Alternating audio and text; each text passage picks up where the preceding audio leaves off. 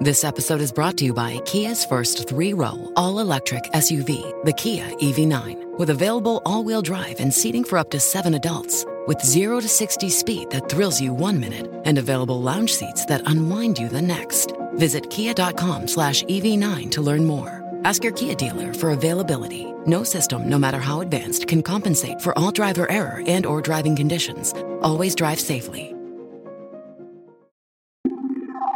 Hi-Fi Nation from Slate.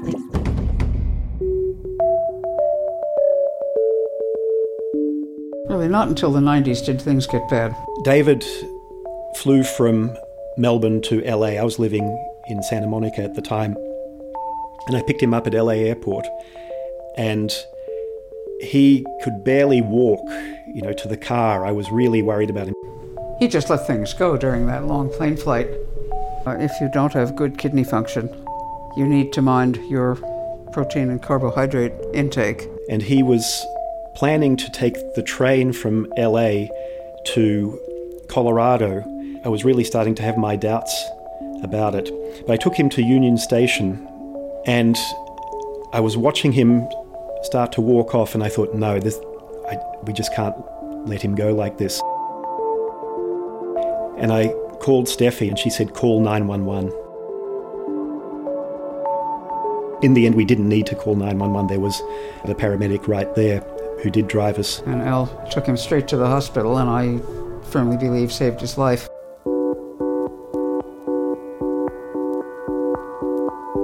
There had been other hospitalizations before that, but there weren't crises attending to them.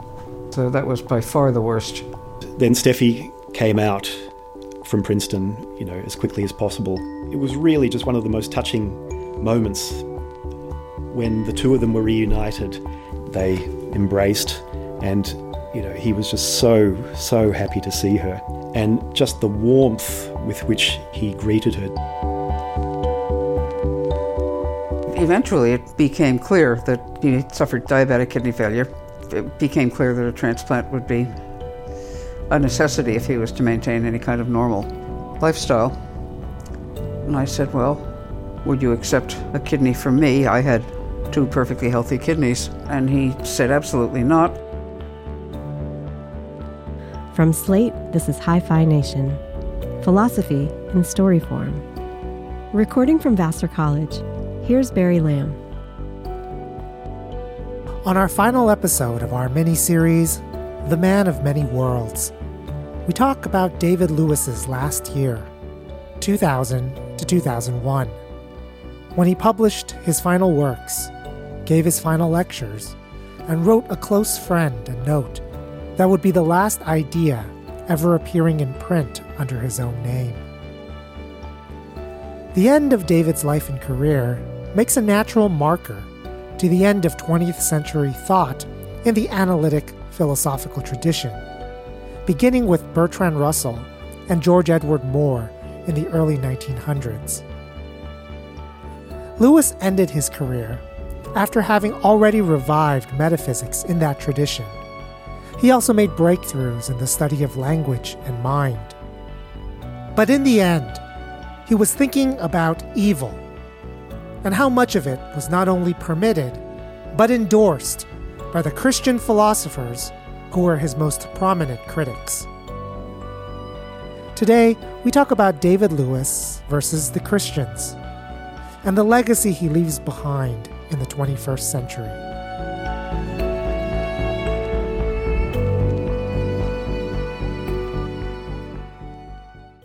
How would you characterize your marriage with David? I mean, that's a big question.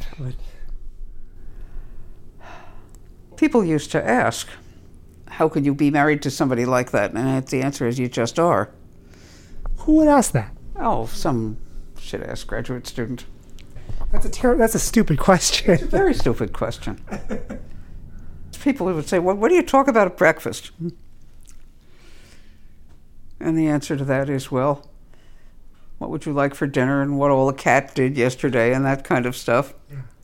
Neither of us much wanted to be parents. It was agreed early on that we weren't going to have children. Neither of us much wanted them. So that, so that was never an issue. I think that neither of us much trusted the other as a parent. I mean, can you see David Lewis as a, as a parent singing lullabies to his children? I don't see why not. I bet you he would have sung Yeah. to. I see that. He was, wasn't a bad singer. People, perhaps you may not know that. He was actually quite good at singing. Frank Jackson, philosopher in Australia and friend. So he would sing Australian folk ballads really, really rather well. My children got on wonderfully well with him. Two of my children were quite young when David was visiting Australia. He might do a bit of singing, and um, he was slightly unusual, and I think that the children found that very interesting. They knew he was a terrifically good philosopher, but they weren't in awe of him in the way that uh, fellow philosophers tended to be. Well, he treated children like sort of like baby adults. Frank Jackson's children uh, are very nice. When they were babies, they were very nice. And David was a kind of adjunct uncle. He'd walk with them and tell them stories and sing songs. In his fairly starchy way, David was affectionate with them. When you said you didn't trust each other as parents, and you mentioned a little bit about David, what did you mean by he might not have trusted you as a parent? Well, I drank more than was really appropriate. That was never an issue, but it was it was clear that I liked to drink. I don't think he thought that was what mothers properly did. Why did I not really trust David as a parent? Not being able to disconnect from doing philosophy and go to doing parental kinds of things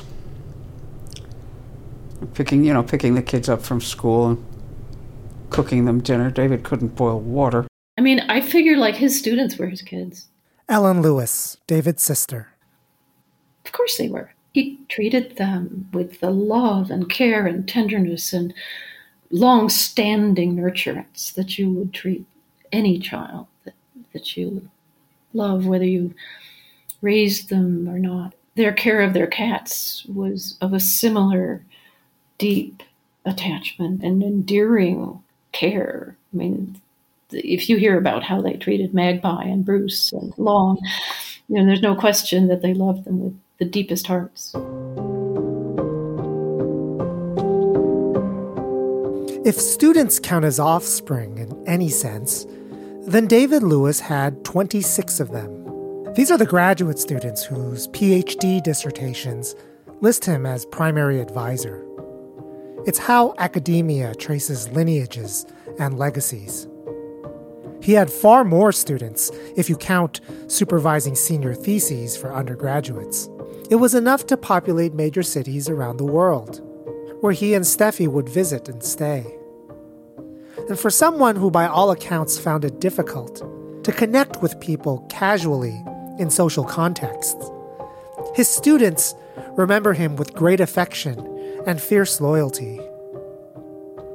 As for his cats, David Lewis very famously published a rebuttal to one of his own papers in a journal. Because it was so weird to be refuting yourself in print, he published it under a pseudonym. The name of his cat, Bruce. Bruce the cat. Hi Fi Nation will return after these messages.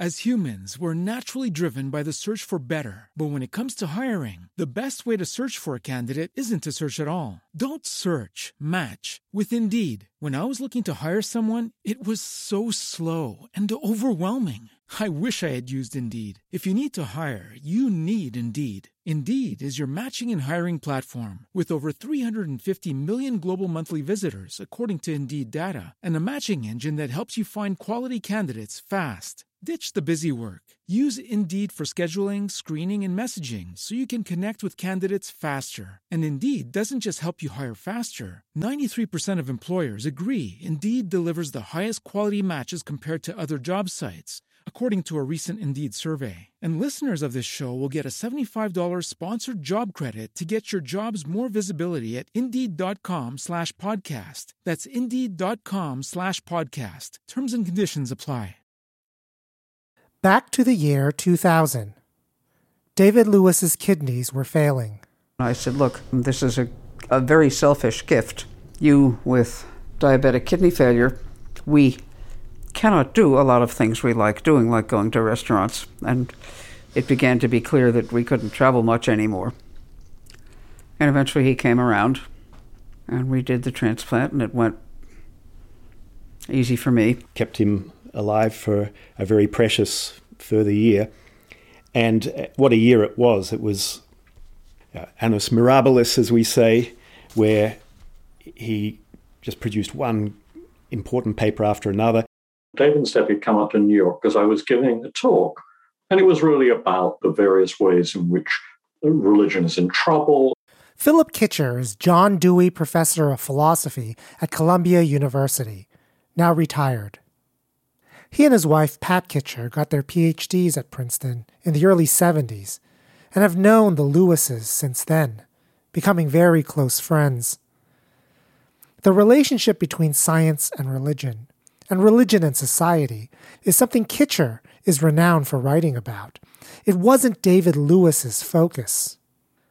But it was undeniable that Christian philosophers had a long-time preoccupation with David Lewis. Almost all of his metaphysical positions had been the subject of their criticism. From the existence of other possible worlds to the eternalistic universe, the four dimensional self, even his views about time travel had as their most prominent critics thinkers like Robert and Marilyn Adams, Alvin Plantinga, Peter Van Inwagen, all known for their philosophical defenses of central doctrines about the Christian God and Christian theology. It's worth noting that, unlike in secular philosophy, metaphysics in the Christian theological tradition always played an important role in making sense of the cosmological commitments of the faith. What, of course, this led to was a long conversation that David and I had starting that evening. And I think we also had a phone conversation after this. We're talking about 2000 here, somewhere around then, right? That's right. That's right. It's 2000. In 2001, as you know, David dies. So, of course, we go down for the, the, the burial. I don't know whether you were there. Did you go to David's memorial service? Yes, yes, I did. So you know that I, I sang an elegy. Yes, David. yes, yes, yes. It absolutely wiped me out. I was sitting in the in the restaurant afterwards with David's friends, and I, I just said to Pat, you know, I'm emotionally exhausted. Philip, at this point, was in possession of an outline of notes David wrote and sent to him about an issue he had with Christians, something that had been bothering him all of those years he was interacting with them, cordially, respectfully, and sometimes even warmly. It was up to Philip to decide whether to present these ideas in print. I talked to Steffi about how it would go, and I then I wrote it up and showed it to Steffi. I think David was really troubled by, well, what you might call the problem of evil, but in particular the problem of hell. Alan Hájek, Australian National University. So, how could a benevolent God consign people to an unspeakable suffering and torment forever? The thing that troubled him was John Bigelow, friend and retired philosopher. No matter how hard he tried, people like Plantinga seemed to be nice people. But he couldn't really understand how they could believe in a God who would give some people eternal bliss and other people eternal damnation. There was something emotionally unhealthy about worshipping such a God. And yet, you know, people who were close friends of his worshipped this God. The idea of sentencing your creatures to an eternity of torment, even a very long interval of torment, seems deeply evil. This is just a monumental injustice, like completely disproportionate to what anyone could deserve, you know, whatever they did in their finite life. That's just a profoundly immoral idea. And it seems to me that the thought is absolutely correct. The name of the paper eventually published by Philip Kitcher on behalf of David was called Divine Evil. Divine evil isn't just about the evil exhibited by an individual who decides to torture people eternally for a crime, not least of which is the crime of improper belief. It's also about how evil is infectious. The torturer is evil, but so is the person who worships a torturer, not only despite their evil, but because of it. So, what does this say about the person who is friends with a person who worships such a supremely evil leader, treats them with respect and sometimes even esteem?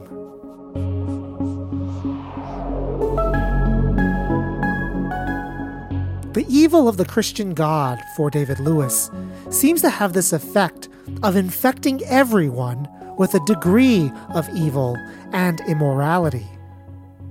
Because all of us love some Christian, are friends with some Christians, and even if not, are friends with friends of Christians, and so on.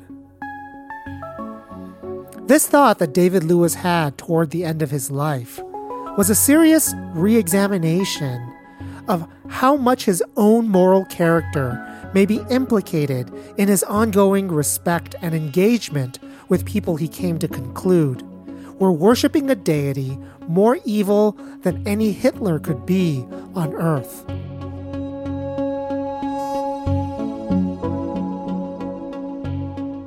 The simple way for religious people to get over this is to revise their doctrines of uh, the afterlife and stop portraying their deity as an enormous narcissist. Maybe it was Plantinga uh, was writing with, to David about this problem of hell, and whoever it was said, David, don't think of hell as fire and brimstone, boiling oil. Don't think of it as eternal torment.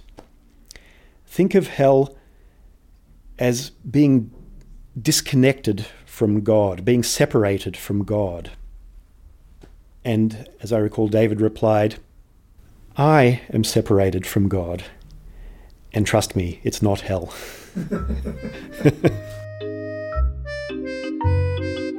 Hi Fi Nation will return after these messages.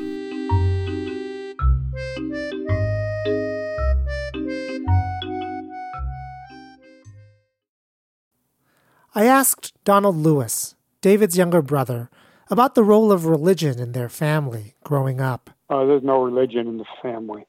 I'm only asking because one of the things that he was working on before he died, it was a paper about the existence of God, really. And it wasn't just that he wasn't religious and didn't believe. He that paper in some ways expressed a kind of hostility towards people who did. really? Yeah, I mean, it was kind hmm. of. I think the argument in the paper is that there's there might be something wrong with people who actually do believe in God in light of the evidence of evils. And, hmm. and and I was just wondering if there was more in the family that was just not religious. There was more. There was something actually actively thinking that religion was doing evil in the world, something like that. I never picked up on much of that. At one point, I thought I wanted to go to church, so they let me, and then I decided I didn't want to, and that was the end of that. I never heard any, you know, diatribes against it or from anybody. Just what were David Lewis's religious views? Well, systematic philosopher that he was, they simply followed from his general philosophical views.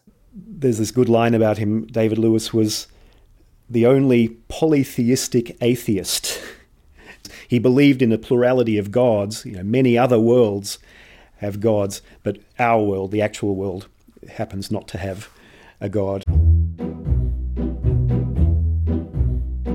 If every possibility is an actuality in some possible world, then every possible deity, or arrangement of deities, very well exists in other possible worlds. The Greek myths involving Zeus, Hera, and Athena, if they are indeed coherent, consistent stories that are possible, exists in a world where they reign. exactly as in the myths. The Judeo Christian God, in all of his mixture of good and evil, reigns supreme in at least some possible worlds. But whether there is a deity or deities that rule this world will depend on the facts of this particular world. And here, observation and study suggested to David Lewis that there was no such deity.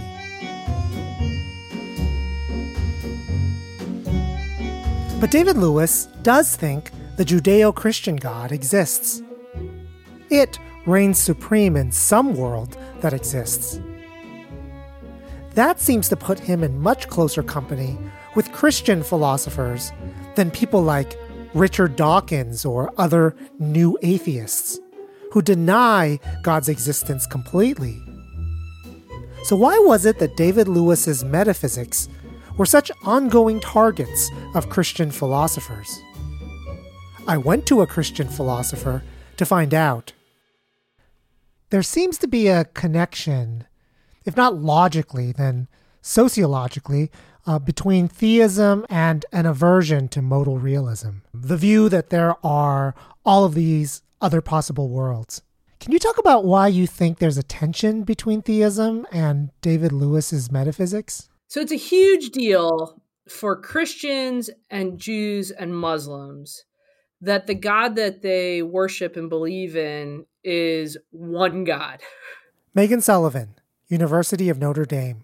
Exactly one God. And this is where Christians get into trouble because then you got to explain how it's one God, but it's God the Father and Jesus and the Holy Spirit. And then you've got a lot of fighting and, like, you know, big source of constant theological discussion between Islam and Christianity is like, do the Christians really believe in three gods and, and when they should believe in one? It was the one God thing, extraordinarily important part of those religious traditions.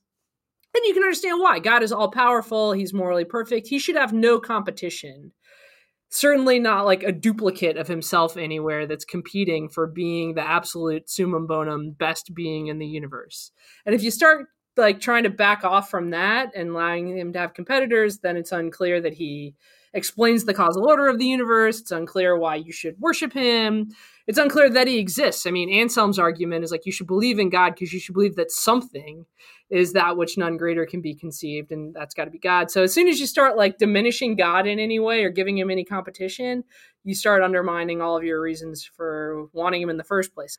Second thing, and here's where, you know, Christians are probably have a harder time with modal realism than even other Abrahamic traditions. We believe that in one of his forms as Jesus, he took up space time. Like he was born, he had a mom and dad, he had adventures in the desert, he got into some trouble with the Romans. That all happened with a body and in space and time. But Jesus is God. That part we've been working out for the last 2,000 years. You tried to add modal realism into that, you know, temperamental, theological, metaphysical soup. Modal realism says there's like a bunch of different Jerusalems.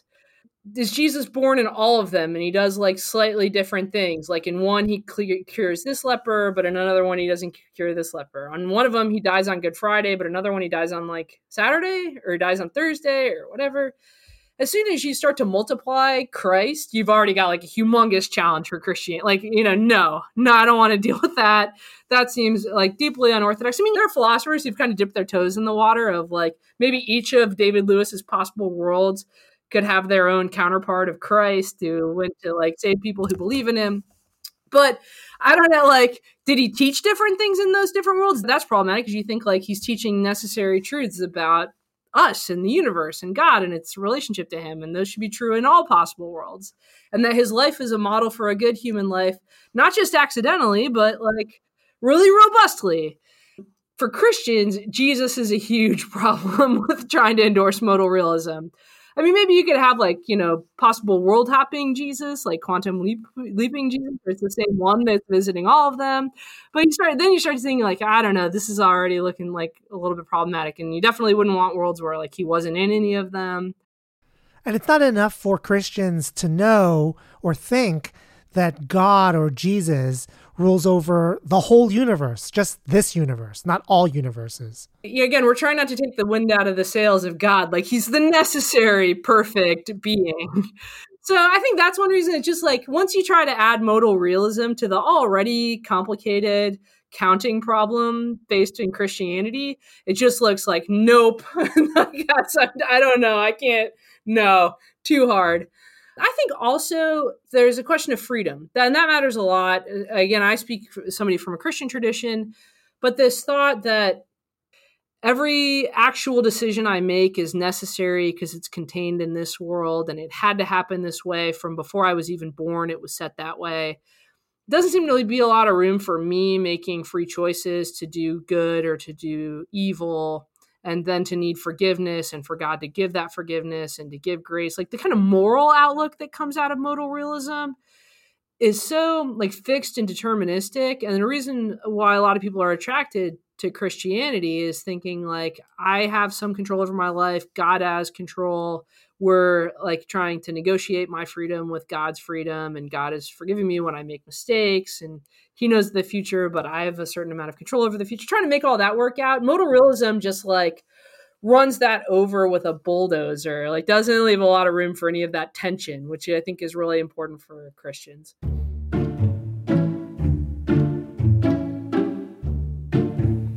Let's be honest. David Lewis's modal realism poses no threat to Christianity. One of these has maybe 3 billion adherents. The other, I don't know, maybe one, maybe zero. Anyone out there now listening to this podcast thinking about converting?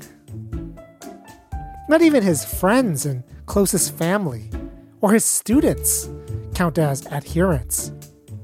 In fact, did David Lewis believe it? Do you know if he ever struggled with the fact that the actual substantive theses that he defended, a lot of them, not all of them, um, people went, wow, that's genius, but we don't believe that, mm. right? Mm-hmm. Did you ever, yeah? Well, yes, and I, I once asked him, you know, so David, do you like really believe in the plurality of worlds? and you know pause, beard, stroke. Um, some sometimes I wonder, but yes, I do.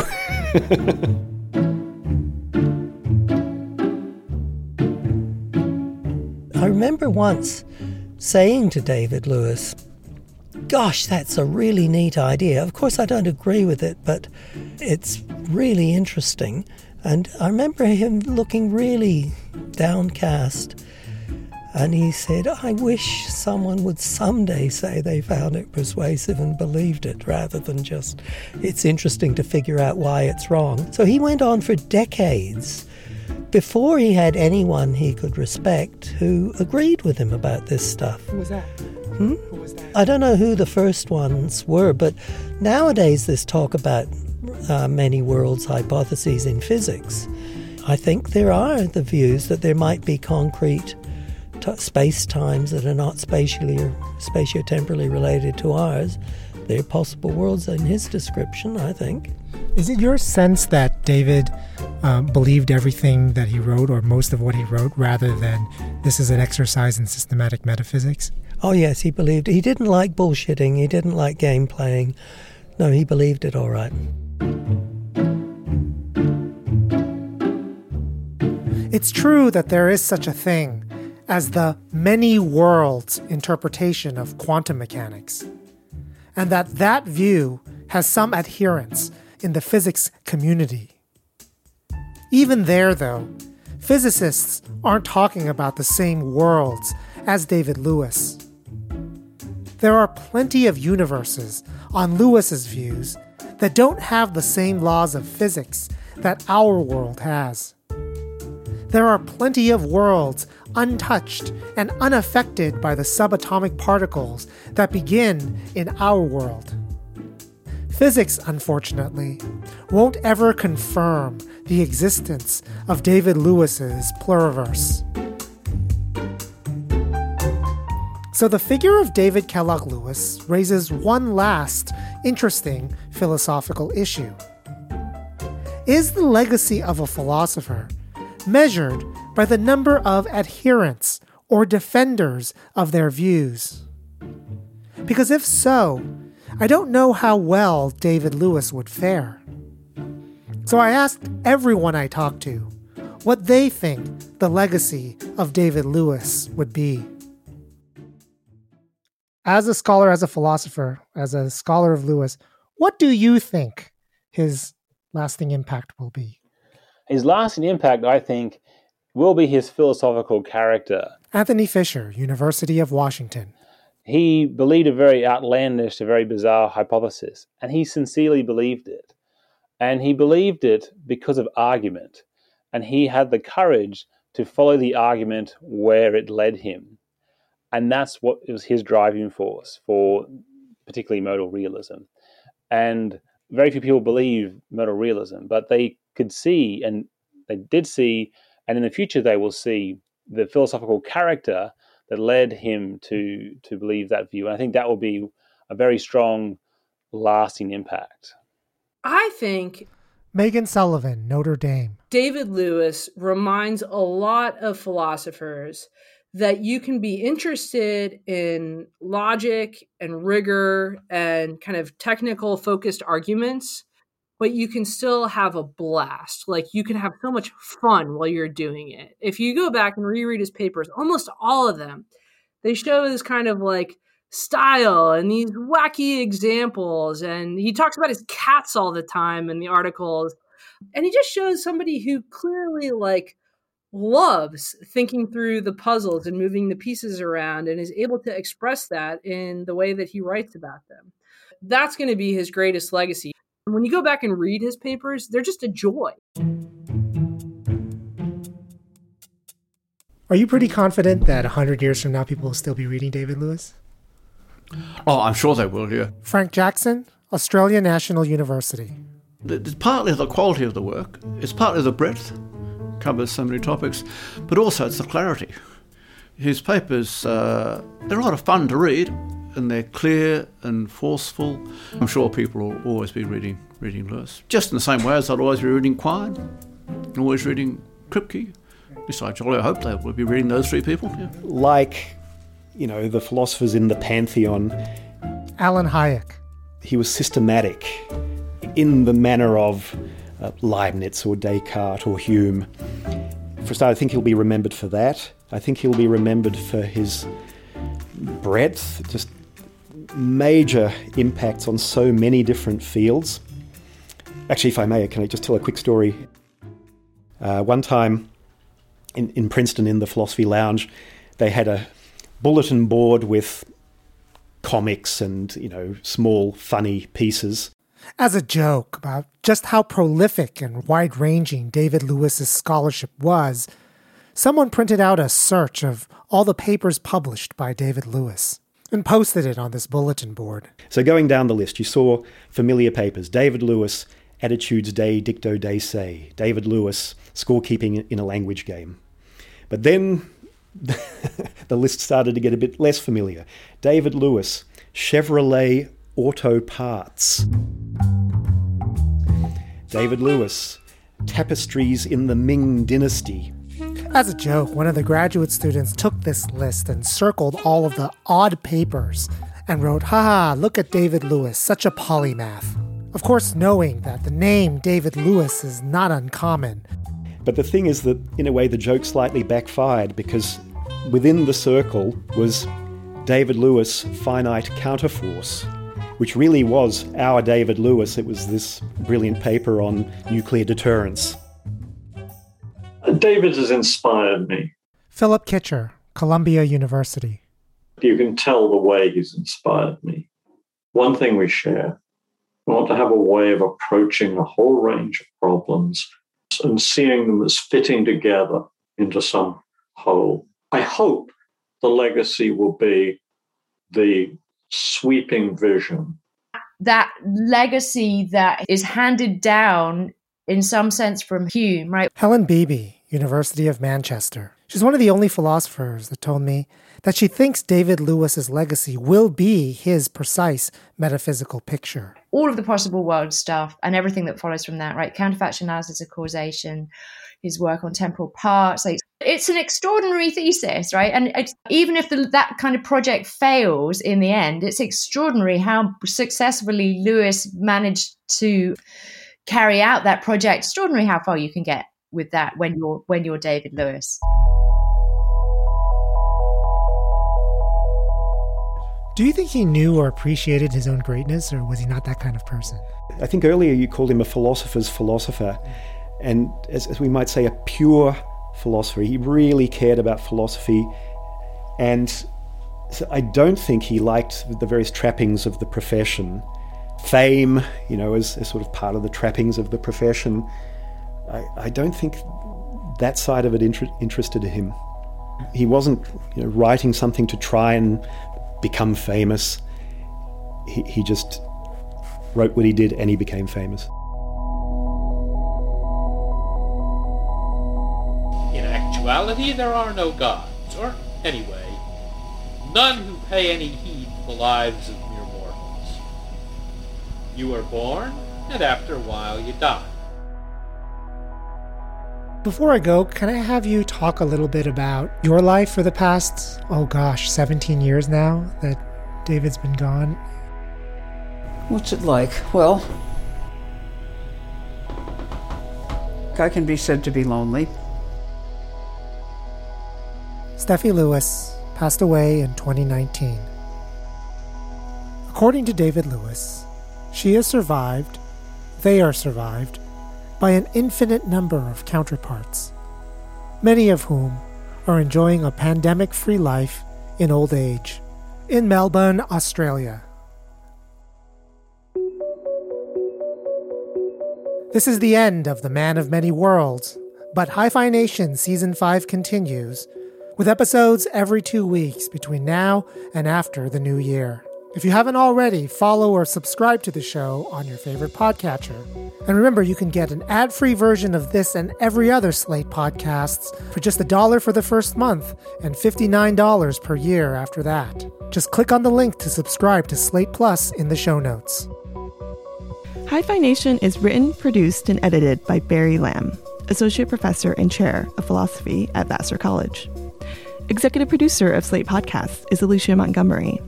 Editorial director for Slate Podcasts is Gabriel Roth.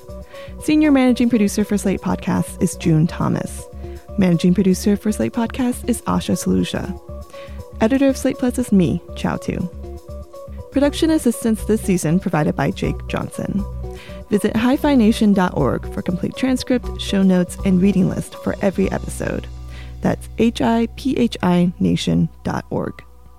Follow Hi-Phi Nation on Facebook and Twitter, and at the website for updates on stories and ideas.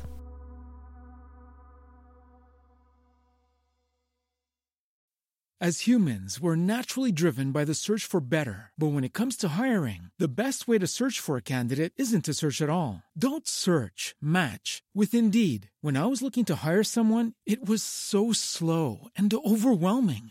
I wish I had used Indeed. If you need to hire, you need Indeed. Indeed is your matching and hiring platform with over 350 million global monthly visitors, according to Indeed data, and a matching engine that helps you find quality candidates fast. Ditch the busy work. Use Indeed for scheduling, screening, and messaging so you can connect with candidates faster. And Indeed doesn't just help you hire faster. 93% of employers agree Indeed delivers the highest quality matches compared to other job sites, according to a recent Indeed survey. And listeners of this show will get a $75 sponsored job credit to get your jobs more visibility at Indeed.com slash podcast. That's Indeed.com slash podcast. Terms and conditions apply.